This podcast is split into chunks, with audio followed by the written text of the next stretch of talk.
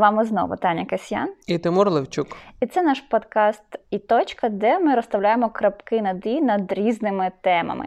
Сьогодні ми будемо говорити на тему стабільності та криз. Що з цього краще для нас, для нашого покоління? Тимур, ти як вважаєш? Я вважаю, що криза це круто. А стабільність? І стабільність це круто. Ага. А я вважаю, що ні, ні, не круто. Насправді в мене зі стабільністю а, така історія була ще на минулому місці роботи. У нас був такий мозковий штурм, і ми мали описати там трьома словами компанію свою, яку, якою ми хочемо бачити. І в мене було одно, одне із е, слів це стабільність. Е, І потім, коли наша керівниця зачитувала ці слова, е, а вона не знала, хто що написав. Вона сказала, хто це написав? Яка стабільність? Та в кризах ми стаємо сильнішими. Та кризи нас а, змушують зростати, креативити. В кризі ну реально істина народжується, щось цікаве. Я так тихенько так мовчала. Е, реально я боялася навіть сказати, що це я. Але яку стабільність я мала тоді на увазі? Я мала на увазі, ну, щоб у нас у всіх була ясність там заробітною платнею, бо коли в тебе оця да, піраміда масло, е, оце дно е, покривається, тобто базові якісь потреби, то тоді ти вже можеш мислити про щось е, високе, ідейне, і якось там а рухати як же бідні світ. художники? Ну, не хочеться мені прям бути. Е... Я я погано малюю, тільки по контурах і цифрах.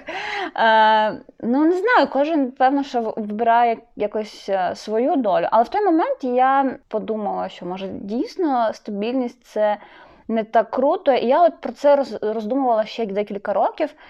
І зрозуміла, блін, е, Таня, ти належиш до того покоління, яке взагалі не знає, що таке стабільність. Тому що я народилася у 1989 році. Через два роки е, розпад Радянського Союзу. Я, звісно, що цього не пам'ятаю, але я вже пам'ятаю ці 93-94 рік, коли був бандитизм, і якісь новини батьки е, обговорювали на кухні. Я пам'ятаю ці, коли ми всі були мільйонерами і, і, і гралися в ці купончиками в магазинчик е, домашній. Тобто я, я оце пам'ятаю цю кризу, вже маленька. так? Е, потім що в нас було? 2004 четвертий, да? Ще перед цим там були протести на граніті, тобто там ще... Е, так, потім 2004 е, рік е, це в мене припав на там 10 клас і мої перші подорожі за кордон, і, і це було так і цікаво, і і всі е, споглядали за апельсинами. Потім 2008-2009, коли я вже вивчала е, там політологію, економіку, я розуміла, що всім нам капець, економічна криза.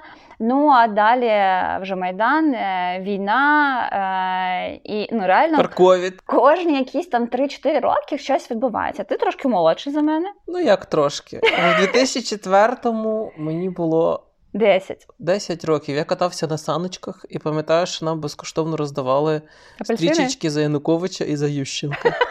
Враховуючи, що тоді мій політичний бекграунд був не дуже високий, в мене висіли і ті стрічечки, і ті, тому що а. я хотів різноманіття кольорів. Але вже тоді я бачив, що деякі мої рідні ходили на протести, і я розумів, що хм, щось, щось таке відбувається. Ну, зрозуміло, Євромайдан я вже застав, якби в повному обсязі, я б сказав, угу. війна. Не не знаю, наскільки я можу казати, що я застав війну, бо я то жив в Києві весь цей час і. Ну, тобто, Ти було застав... все одно це враження, що війна десь там. Ти застав Майдан, я застала війну. Ну і зараз ковід. Угу. Але я я тобі скажу чесно, що коли в 16-му році я отримав позицію в точці опори, і я такий, все, нам треба стабільність, щоб у нас була стабільна зарплата, щоб ми горя не знали. Перший рік я в це вірив, що це можливо. В другий рік я казав: ну, треба ще трошки-трошки більше працювати. На третій рік я зрозумів, що ніякої стабільності не існує ніде. Тобто, якщо це громадський сектор, сьогодні є грант, завтра нема. Післязавтра фонд закрився, або програму закрив, або бюджет врізав. Тобто ти ніколи не знаєш, е, Що чого очікувати. І точно так з бізнесом. Я навіть не знаю, де зараз стабільніше. В НГО, де тобі дали гроші на рік, чи в бізнесі, коли ти взагалі не знаєш, чи той бізнес буде працювати чи ні. Угу.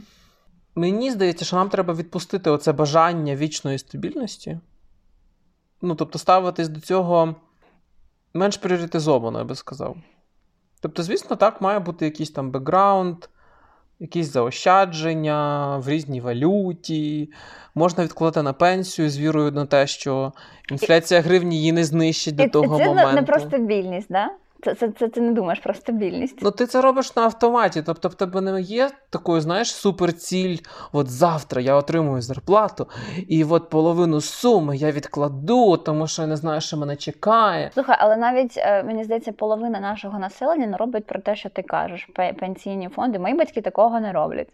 Мої друзі просто такого не З роблять. Радянського Союзу не пам'ятають, що таке відкладати гроші на книжки, які потім зникають, і тобі потім дають тисячу гривень Ну, подачку перед виборами. Ну так, і я, я коли сказала, що от Тимур мене надумав е, відкладати пенсію, мама сказала, що ну хоч одна розумна людина там поруч з тобою. А, Ну, я насправді не знаю, наскільки це хороше рішення відкладати цю пенсію, чесно тобі скажу. Тому що я не зовсім розумію. ми? Тому що ну, там є питання, е, ці всі приватні пенсійні фонди, вони пишуть одну дохідність, нараховують тобі якісь трохи інші суми, тобто є там якісь ну, незрозумілі явища. Але в мене така позиція, що слухайте, я витрачаю на це 800 гривень в місяць. Ну, 400-400. Мгм. Ну, в принципі, це не знаю, меню суші замовити. Ну, я розумію, що це трохи так звучить не дуже good. Для людей, яких зарплата 5, 5 тисяч гривень, да? Можливо, так. Ну, але слухайте, я не згоден зараз, що треба прямо до всіх ставитись з якоюсь ем, ну, таким дуже великим співчуттям, тому що є зараз купа роботи, де можна отримувати навіть більше, ніж в офісі. Угу. Ті ж кур'єри Glovo, да, це не проста робота, чи там ракети, але ну, можна заробляти кошти. Ну, в общем, я до чого? Я вирішив, що це не така велика сума. Вона не, не настільки впливає на мій бюджет річний і місячний. І я просто взяв там, є такі калькулятори, можна порахувати онлайн. І я зрозумів, що там навіть при низькій доходності, якщо я буду відкладати, а мені до пенсії ще залишилося. У нас пенсія скільки там буде? 65? Ну, хай буде 70, поки ми до того часу доживемо. Ну, життя Ну, суть в тому, що навіть якщо ти відкладаєш 30 років по 400 гривень, то з часом ти все одно накопичуєш певну суму, яка ще капіталізує сама себе. Якщо вона не згорить. Е, І це не така прям велика сума, ну, яку ти прям дуже відчуваєш. І таким чином, якщо типу воно спрацює, то воно спрацює. Гірше не буде точно. Тому ось так. Це таке, е, як е, страхування, да? Те ж саме депозити. Ну, тобто, зараз депозити вже не такі вигідні, як були колись. Тепер всі в облігації йдуть, хтось інвестиції, інвестиції треба вже більший капітал. Ну, єдине, що я знаю для себе точно, що квартира це найгірша інвестиція, яку можна придумати. Чому? Тому що ти ніколи не продасиш її в доларі за ту суму, за яку ти її купив. Ну, ти чекай, ти можеш її здавати, в тебе буде пасивний дохід. Можеш покласти цю суму на депозит і теж мати пасивний дохід. В мене до квартир таке теж ставлення. Одного разу я от була, я тобі розповідала на заході е, з підприємицею Лена Столярова, вона київська е, рестораторка, і якийсь був захід присвячений, от, е, типу, впливові жінки для дівчат, а, діляться своєю мудрістю та досвідом. І от вона там фінальну фразу сказала, я запам'ятала на 5 от, років вже, як це було. А, і вона сказала: е, дівчата, найголовніше вкладайте ресурс, свою освіту, те, що ви можете е, монетизувати, так, і в подорожі. Там. Це ваше там, щастя, здоров'я ментальне. А от на квартиру не потрібно, бо ну, ви будете прив'язані до цього місця і так далі. Зараз ми в такому живемо е, швидкому, гнучкому часі, що ти можеш жити там, з будь-як, в будь-якій точці е, світу, працювати, да, їздити, подорожувати. Але от в мене тоді теж така думка виникла: думаю, ага, клас, ну кльово, коли ти так мислиш, коли в тебе вже і квартира є, і не одна, і десь там ще будиночок, і дача. З іншого боку, потім я подумала про те, що ну добре, а війна прийшла там на схід України. І люди, які е, жили в квартирах, в своїх будинках, ну і по, так, по яких вдарила війна, вони це втратили. Хтось досі живе там без опалення, з дірками в стінах, бо не може полишити там це місце свою е, землю. Те ж саме в Києві. Більшість житла, яке люди купують, це новобудови. Угу. Які взагалі гарантії, що цей будинок колись добудують? Добудується. Якщо його добудують, які гарантії, що ти отримуєш право власності? Е, які гарантії, що комунікації будуть підведені? Ну тобто, Нікому не можна вірити. ну дуже ризиковано мені здається купувати квартиру, особливо в новобудовах зараз. Мені здається, що це може дозволити собі люди, в яких вже є житло або якісь кошти, які вони готові втратити. Але коли люди продають все, я знаю такі історії, коли продавали житло, яке було, брали кредити і купували новобудови, ну це дуже ризиковано. Але ну я погоджуюсь, можливо, ні, з іншого боку, квартира можливо і потрібна. Наприклад, у тебе сім'я, в тебе дитина, тобто тобі треба вже якась там мінімальна стабільність. Тобто я згоден. Але е, мені здається, що до 30, наприклад, це знову ж мій критерій. е, Тобі не потрібна квартира. Так мені 31. Ну, то в 30 ти вже можеш почати думати, можливо, колись вона мені буде потрібна. Але весь цей час мені здається, що простіше і краще вкладати ці гроші в себе, в своє здоров'я, там не знаю, здоров'я, спорт, зуби, освіта, подорожі. Слухай, Тому що в мене позиція така, що наша мені квартира, якщо я не зможу заробляти стільки, скільки дозволяє орендувати нормальне житло. Угу. Ну, тобто, якщо я просто куплю квартиру і от не буду конкурентно спроможним на ринку праці, ну окей, в мене буде своє житло. Я Будеш буду получати, так, там, не знаю, гапсек. 7 тисяч і радіти життю. Бо в мене є квартира. Ну, тобто, а якщо ти вкладаєш в себе, в тебе є можливість заробляти не 7, ну, деякі там PM взагалі заробляють по 3-4 тисячі доларів. Мені здається, що Хто хто? проєкт менеджери. Е, І ти собі можеш заробляти ту саму суму, в принципі, якщо ти вкладаєш в свою освіту достатньо часу і ресурсів, е, і ти спокійно собі орендуєш житло. От цікаво, ми так з тобою а, мислимо, тому що ми живемо, народилися, ну там по суті в Україні. Там ну ти в Україні незалежні, я за два роки до того. Чи якби ми там жили в якій-небудь Швеції, чи, чи ми взагалі думали про якісь кризи? Як думаєш? Ой, не знаю. Не знаю. Я пам'ятаю, що моя сестра, яка живе в Сполучених Штатах, вона мені розповідала, коли була криза восьмого року.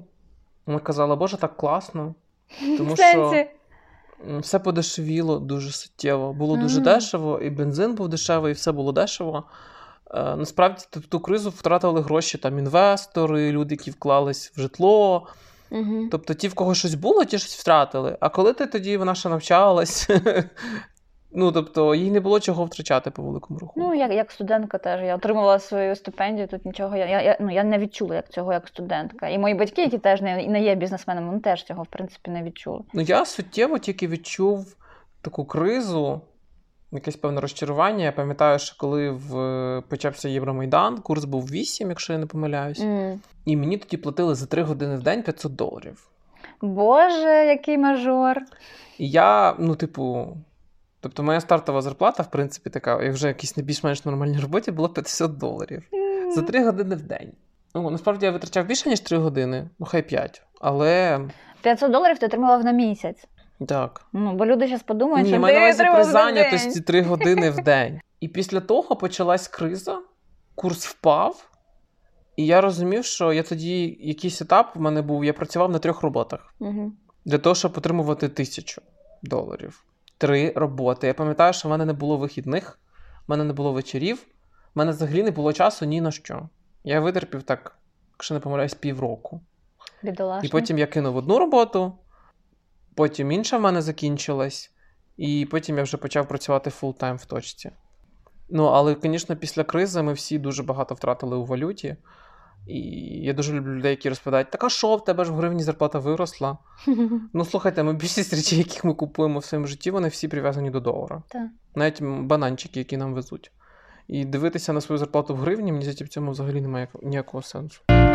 Е, Стосовно криз, е, взагалі, от е, ти сказав, як в Америці, да, я от тут спробувала пофантазувати, що там в Скандинавії, яка нам здається така найбільш стабільніша, і Мгм. країни, які займають завжди топ в усіх топах. І я шукала взагалі щось таке про покоління, які живуть в кризі. Знайшла таке дослідження Штрауса і Хоува. Воно називається там Теорія поколінь. Е, і в них е, ідея в тому, що завжди є якийсь підйом, а потім йде криза. Знову підйом, кризи. Це все чергується і і десь там припадає там, на декілька там, років, можливо, не 20 років, от там може бути цей період. І від того, яке покоління народилося в який е, період часу, то так воно і діє там під час підйому наступного чи кризи. І от там є класифікація цікава, е, що є мандрівники, є художники, є пророки. А, І от ми, покоління, яке народилося 85 там 2003, це покоління міленіалів або ігрики їх називають. Mm-hmm. Да? То ми покоління героїв. І ми покоління, яке живе в кризі. Ну, от реально, я я читала, думаю, блін, ну це реально про нас. Е, І там була е, цікава думка, що ну, ті люди, як молодість, активність, яких припадає от на кризу, вони є динамічними, активними, а, дієвими. Е, і от наше покоління, воно цікавиться активізмом, політикою, е, військові конфлікти також на е, це покоління припадає, і це покоління має їх вирішувати. Ну, все це реально про нас, про українців. Вони цю теорію розглядають, наприклад прикладі взагалі е, Америки, але е, кажуть, що там для країн е, пострадянських ну, да, і Східної Європи ні, ні, саме Східна Європа і ну і наші країни а, плюс десь 10 років треба десь додати, бо в нас є. Ну, ми десь відстаємо. відстаємо да. Ну, так, Ну, 10 так. років це круто, бо я пам'ятаю, раніше нам казали 50, Ой. то ми, типу, пришвидшуємось. Ну, бо технології, інтернет. Ну, Зараз це став. таке глобальне, це радує. Може, коли з нас будуть шлюби. Ну, Вже а... завтра. Знаєш, в мене була, до речі, вчора розмова, і якщо все робити грамотно, то через 10 років можливо і будуть. Ну, про одностатеві шлюби Німеччина зараз такий офтопчик. Е, Україна декриміналізувала одностатеві стосунки в 91-му році, Німеччина в 94-му. Німеччина вже прийняла. Да, да. Е, так от, я дуже раджу почитати е, цю ну, теорію покоління. Можливо, вам трохи е, зрозуміліше е, стане, е, що ми за покоління, в який час ми живемо. Хочу сказати, що покоління наступне, от яких називають зетками, да, покоління Z, ну от вони вже будуть пасивними. Тобто йде постійна зміна. Це хороші новини. А... Не будуть робити нам конкуренцію на робочих місцях. За робочі місця. Ну Вони зараз взагалі всі блогери пішли. А яке там покоління після З? А так вони ще не народилися, певно, що. Ні? Я пам'ятаю, що в Тіктоку були якісь повні срачі, що там когось об'єднують з кимось, і як ви посміли об'єднати мене з тим поколінням. Ну, дивись, а якщо а, е, наше покоління, де там 85-2003-2005, то наступне покоління це буде там через декілька років вже. Пару, пару-трійку років і вже буде наступне. Але я не знаю. Бачиш, в нашому лексиконі вже з'явилось слово молодіж. Діти, діти. Діти, молодь. Відчуваю себе такою бабкою, яка сидить на лавці, плює сімки.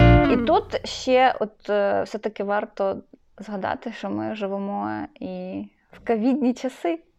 Е, ти вже згадав, що е, ну, прибило нас пандемія усіх. От знову цей рік, знаєш, я, я так впевнилася, що нічого в цьому житті неможливо планувати. Ну, от реально, коли мене питають, Таня, там, а коли дітей народжувати, оце все. А, я кажу, ну а, а в мене така відповідь: та як можна привести дитину в цей турбулентний світ, коли ти не знаєш, що з тобою води, буде? Ні повітря. Да, з екологією проблеми. Від е, коронавірусу мремо, грошей нема. Звісно, що це може е, песимістично Нічого, виглядає. Нічого, тепер зато є оплата частинами, новий тренд. Чого оплата? Розсрочка? Кредити? Ну, бач, можна тепер жити як в Америці, все життя в кредит. Так це не новий тренд, він же був. Ну, в Україні він. Просто набирає обертів. Ти ж помітила, що зараз навіть в маленьких магазинчиках з'явились карточки. І моя версія полягає в тому, що купа людей юзає кредитки, тому вони можуть платити тільки карткою. І малі магазини для того, щоб боротися за цього клієнта, змушені ставити термінали. Мене лякають кредити, чесно. У мене Чого? був кредит е, цю в розстрочку, був телефон, і Боже, я просто перехрестилася, коли його виплатили. Це напевно, що був ну, мій перший, е, не знаю, чи останній е, такий досвід. Ну, Бо, бо дуже великий стрес, чи не виплачу, чи виплачу, чи не виплачу. Слухай, в мене така позиція, що ти кладеш депозит, який більш дохідний. Точніше, оплата частинами, як правило, вона взагалі, там, якщо є відсоток, він наднизький. Який сенс тобі всі свої гроші витратити на якусь купівлю чогось, якщо ти можеш покласти їх на депозит, мати пасивний дохід, а паралельно взяти оплату частинами. А потім в тебе стирять телефон, ти будеш його виплачувати. Ну, навіть якщо ти його купиш не в кредит, і в тебе його стирять, буде не менш болісно, мені здається. Е, Але купляйте айфони, їх нема сенсу красти. Їх можна заблочити і все. а, Тільки на Так, але, але трошки образливо, коли ти виплачуєш те, чого, чого в тебе вже немає, знаєш. Ну, як тобі сказати? Ну, от я люблю заплатити і знати, що це моє. Це зараз про стабільність. Ой, old school, я б сказав. Може. Хоча я, дуже не прив'язуюсь до речей, і, в принципі, Правильно. е, ну, щось там загубила чи вкрали, ну що ж тепер. Ну, я не знаю, ну, в принципі, мені здається, що зараз покоління інші. Ми вже не такі зациклені на квартирах. Я думаю, що Z-покоління ще менш на цьому буде зацикленим. Ну, в принципі, все змінюється. Якщо ми говоримо про стабільність, от е, ти мені розповідала про це дослідження Deloitte. Вони е, роблять е, такі дослідження там серед молоді, е, здається, кожен рік. А от у 2020-му, коли вдарила пандемія, вони зробили і по Україні. Це перше таке дослідження. Ну, от там, наприклад, є 60% хотіли б мати можливість працювати дистанційно після завершення пандемії. Да, десь на балі. І мені здається, що це, ну, це теж про стабільність. Тому що ну, ти освоюєш якісь нові навики, там Microsoft Teams, Zoom, Menticom, купу різних програм, які дозволяють тобі працювати віддалено. Відповідно, ти можеш шукати роботу не тільки по всій Україні, ти можеш її шукати по всьому світу. Таким чином, мені здається, що зараз роботу, роботи більше. Плюс є декілька статей, я бачив, що, наприклад, зараз в it секторі в Україні вакансій більше, ніж кандидатів на ці вакансії. І є такий певний геп, що вакансій багато, а кваліфікованих людей не вистачає. Тобто купа джунів, які нікому не потрібні. Тому знову ж ми впираємося в те, що освіта є надважливою. Угу. І треба все-таки вкладати ну не в машину, як те, які в нас люблять А в робити, себе. а в себе. Ну тобто свою освіту, свої компетенції. Ну можливо, ні. Звісно, можна вкласти в машину, якщо ви, наприклад, плануєте бути Uber, Bolt, е, доставка. Тобто на цьому теж, в принципі, в часи пандемії точно можна Добре, заробити. освіта. Ти в себе за минулий рік щось клав в освіту? Витрачаю величезну купу грошей на освіту, якщо Які чесно. курси ти проходив? Чому Перше, в мене постійно англійська. Угу. Ти знаєш це. Угу. Мене ну, в різні часи, в різні місяці, в мене від 2 годин до 7 в тиждень англійською. Я знайшов благо більш-менш такі дешеві курси, ну недорогі. Там, коли я починав там вчитися, там взагалі було щось 150 гривень година, це взагалі було дуже дешево. Зараз там уже 250, Угу. є можливість економити, там треба купляти багато уроків за раз. Що ще по освіті? Ну, є стаття витрат, наприклад, ті ж книжки. Я зараз уже не купую книжки паперові. Угу. Я, в мене є природу? підписка да, на один із сервісів. Я плачу за те, щоб мати доступ до різних Мгм. книжок, в тому числі аудіокнижок. Ну, щоб ще щось читати. А які ще того. курси купляв собі? Я проходив курс е, Києво-Могилянської бізнес-школи Угу. Agile в дії. Тобто там було більш, більше про Scrum, про Kanban, про методики Зараз менеджменту. поматюкався для багатьох людей. І той курс, якщо я не помиляюсь, коштував в районі 20, 25 тисяч гривень. Ага. Це було два роки тому. Sorry. В цьому році я вже просто перевитратив всі ліміти на свою освіту. Е, Я взагалі не планував це робити, але стався ковід, і я розумію, що точніше, ковід не стався, він не зник. Давай скажемо Мгм. так. Цього року він нікуди не зник. І все змінюється. Ти, в принципі, це бачиш. Наші донори інакше з нами вже спілкуються. Ну, все змінюється навколо, і ми змушені вчити щось, щось нове. Е, Я записався на школу в прожектор Угу. по аналіз дати. Дуже цікавий такий, мені здається, буде курс в травні. Я ще більше вклав грошей в англійську. Угу. Тобто, в мене зараз уже такий інтенсив по 7 годин в тиждень. Я думала, я ботан. Для мене навчання це ще антидепресант. Стосовно антидепресанту, ми коли почався е, ковід, і ми з моєю психотерапевткою спілкувалися. От мене накрило на початку е, е, локдауну, першого, так рік тому, який mm-hmm. був навесні. Я казала, Боже, Маша, я нічого не можу планувати.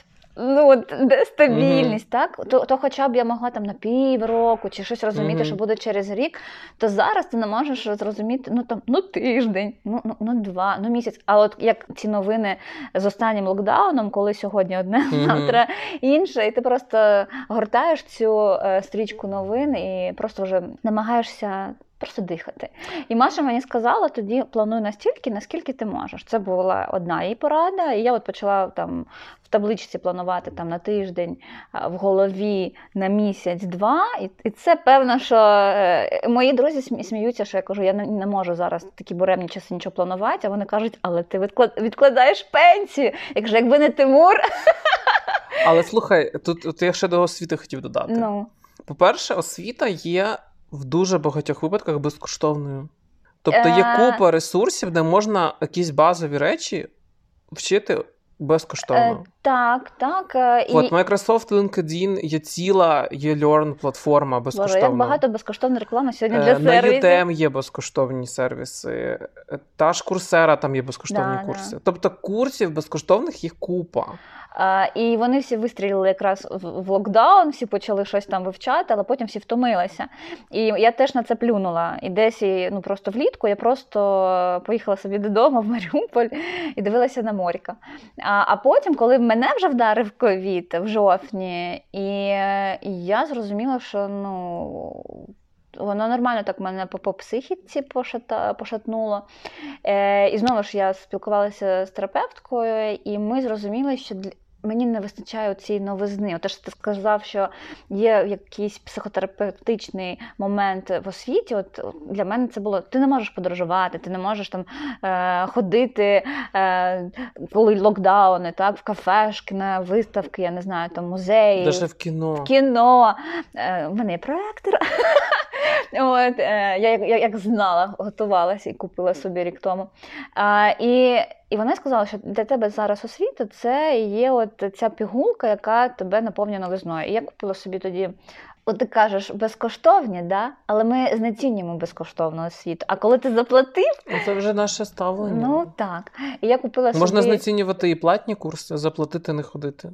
Був в мене Скільки такий людей купує досвід. абонементи спортзали не ходить. Угу. Ну тут навіть є одна така людина в цьому в цій кімнаті. Ми не будемо тикати пальцями. Благо він вже закінчився. Мені так болісно про це думати. Я купила собі курс зі сценаристики і сторителінгу, психології творчості, бо хотілося зрозуміти, як взагалі от виникають ці креативні ідеї, і здавалося, що в мене якийсь застій. Цього року, от якщо буде продовження ці, модуль 2 сценаристики, я хочу продовжити.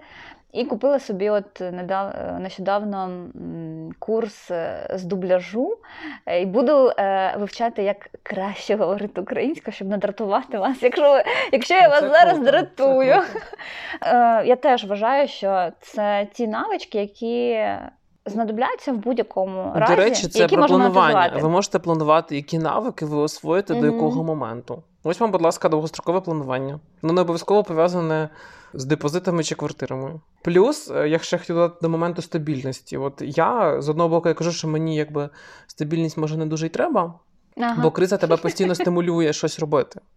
Е, До речі, по цьому ж дослідженню, яке ми з тобою обговорювали, Deloitte, відсоток людей, у яких є тривожність, він під час ковіду впав. Чого? Е, Одна із версій, тому що люди трохи видихли. Ритм зменшився, а, в тебе з'явилось більше часу. Уповільнились. Угу. Тому, бачите, навіть в пандемії є переваги інколи. А, Так от про стабільність. От я, наприклад, покупляв собі всі можливі страховки, тому що вони коштують там 50-100 гривень в місяць. Чесно, не знаю, наскільки вони працюють, бо мені ще не було причин їх використовувати. Ну, якщо чесно, я їх купив ще дуже давно, просто вони в мене всі помісячно оплатяться. У угу. мене є страховка, якщо я там захворію. У мене є страховка, якщо мене е, зіб'є машина, чи я поламаю ногу. У мене є навіть страховка, якщо я помру. Я завжди тролю, що на ту суму, яка виплата за мою смерть, мене, пожалуйста, спаліть і розвійте над Нью-Йорком. На Манхеттені? Так. Ем, Я купив собі страховку, вона взагалі копійчана коштує від шахрайства банківського. Тобто, якщо тебе роз... щось з банком. Хай Ну, взагалі-то банки б мали це роз... вирішувати безкоштовно, але Мгм. окей. Е, я бачив страховки, наприклад, від звільнення. Це взагалі геніальна страховка. Ти купуєш цю страховку, якщо тебе звільняють, тебе є юрист, який бореться за твоє робоче місце і вибиває з компанії всі можливі бенефіти. в Україні. Так, е, щоб тебе звільнили з виплатою або взагалі не звільнили. Є страховка, просто юридична підтримка. Наприклад, про ще про стабільність. Там квартиру можуть пограбувати. Ну, будь ласка, оформіть собі там ці смарт-тули, там датчики руху і типу, і типу. Розумний дім. Да. Або замовте собі, ну, вже точніше, це вже більш там дорога версія охорона, Угу. яка буде охороняти ваш будинок. Тобто варіантів додати стабільності в своє життя купа. І от тут я ще хотів додати, Аби що були ресурси. переоцінка цінностей ще повинна бути. Угу. От я, наприклад, взагалі не купую одяг. Я вже зрозумів, це Це, приблизно. це, це людина, яка до початку запису подкасту сказала, що потрібно купити нові, нові Да. кросівки. Ну, типу, я на них дивлюсь, вони старі, вони подерті, вони просто жахливі. Та помий їх просто. Та я вже їх стирав неодноразово, це не допомагає. У нас в Києві такі просто чисті тротуари, що, що треба, знаєш, такі, як в селі, такі ці резинові, як вони називаються, галуші чи Галоші. Галоші. От. Галуша. Боже, Е, міська Тобто дитина. я не купую його взагалі. Тобто я дивлюсь і не купую. Я зрозумів, а боже, а зачем? Ну, типу, а куди я ходжу? А я схудла на 13 кілограмів. Тепер ти можеш купити дитячий одяг? Ні, я не настільки схудла, але я влізаю в одяг, який не носила роками. Вот, вот. І зараз він ну, як новий. Ну, тобто, ну, ми можемо зараз економити на одязі, ми економимо на розвагах, бо в кіно ти не сходиш, на виставку ти не сходиш. Мгм. Доставку замовляти, мені здається, кожен день тобі набридне. Плюс ти, коли вдома працюєш, тебе є купа часу насправді готувати. Ти собі поставив і готується. Це, це ми говоримо як люди, в яких немає дітей. Бо ті, Ну, хто Діти то окрема з домашнім зараз навчанням, то там всі хрестяться. І... О, да. Мгм. Просто ну, ми реально такі, ну. Міленіали, які такі всі вільні, е, що хочу, те й роблю. А люди, в яких е, чоловік, жінка, двоє дітей, всі застрягли в одній Так, квартирі. треба зробити з цього? Що, не народжуємо Не дітей? народжуйте дітей. У нас так немає місця на цій планеті. Хватить уже цих дітей. Ні, народжуйте, але підходьте до того свідомо. Або не народжуйте. Бо свідомо це не, не про нас. Так, ну що, який ми робимо висновок? Стабільність це ок чи не ок для нас? Коли тобі 70, напевно, це ок. І десь ти живеш на березі океану. Але коли тобі ще там десь тридцятник тільки стукнуло, чи вже буде стукати, наша тобі та стабільність? Зарано заспокоюватись. Ще рано, да, думати про ту стабільність. Ну реально. В тебе ще просто все життя попереду. В тебе є ще 30 років, коли тобі 30 до пенсії, і в тебе є 30 років, щоб робити все, що ти хочеш. А я от все-таки, знаєш, е, більше до тієї думки, що е, ти от думаєш там про майбутнє таке, перспек... на перспективу, так довгостроково ти думаєш. е, Зі, зі всіма депозитами Моя мрія не працювати в 50. і пенсіями. А я думаю про те, що за... завтра тобі може цегла на голову звалитись. О, це теж. І тому треба, знаєш, як метелик одним днем. Ну, тобто, звісно, що потрібно думати про е, якісь перспективи для себе і щось планувати, хоч ну, не стільки, наскільки ти можеш. Але цінувати от кожен день, е, радіти йому. Але от мені здається, е, я в цьому навчилася от е, реально завдяки 2020-му. Я згоден. Так що в нас немає ніяких протиріч. Ми дійшли до згоди. Ну, криза це можливості. Мгм. якби це взагалі такий І факт. стрес. Просто треба до кризи ставитись як до можливості, а не як до того, що треба сидіти вдома і плакати в подушку. Можна посидіти, поплакати. Ну можна, але це не допоможе. особливо, півгодинки, да. от, е, а потім зібрати себе докупи і лупати. Ну, Я скелю. просто все більше е, якби підтримую цю ідею, що наше ставлення воно насправді дуже важливе. Угу. Е, Я читав ось цю книжку, як вона вже називається Пофігізм чи щось таке. Іскусство пофігізму? О, о, о. Прекрасна книжка. Я відпустив купу якихось проблем в своєму житті, які для мене взагалі перестали бути проблемою. От раніше я боявся втратити роботу, а потім я думав, боже, ну втрачу, знайду нову. Угу. Ну все. Ну, типу, мені ще ж ні 45, мене ще на роботу беруть. Ти відпустив таку тривожність. Да. Е, Я зрозумів, що, типу, ну, навіщо чогось боятись? Точніше, це, точніше, це як знаєш, риск асесмент, оцінка ризиків. Угу. Тобто, ти розумієш, тебе можуть звільнити, або твоя робота більше не буде приносити прибуток. Від того, що ти будеш про це думати, ну воно нічого не зміниться. Ти починаєш думати про вирішення. Треба бути конкурентно спроможним на ринку. Треба вчитися, треба чогось досягати. Все, проблема вирішена. Ти просто вчишся, це класно, це круто, це приносить задоволення. Там я боюся, що там не знаю, рак, ще якась болячка. Тобто це все стрімно. Пожалуйста, купили собі якісь відносно недорогі страховки. Є страховки тільки від раку, є страховки там від якихось ну, таких жорстких хвороб. Купили собі цих страховочок, це не такі великі гроші. Все, наприклад, я вже про рак ну, в якійсь мірі менше переживаю, бо я знаю, mm-hmm. що якщо навіть щось буде знайдено то якийсь певний час мені страховка буде покривати оце первинне лікування, там не знаю, до 150 тисяч гривень. Тобто, що там можна придумати? Е, Те ж саме пенсія. Я дуже раніше переживав за пенсію, потім вирішив, ну все, я відкладаю цю пенсію. Е, я вже, до речі, відкрив третій рахунок. так що... Е, ну, різні сервіси. Я розкладаю яйця в різні корзинки. І все. І я вже якось простіше ставлюсь. Тобто я щось відкладаю, зарплата в мене біла, податки я плачу, якось воно буде. Якось воно буде. Це це просто е, девіз нашого в Україні життя. взагалі девіз має бути, аби не гірше. А в мене девіз, аби ніхто не вмер.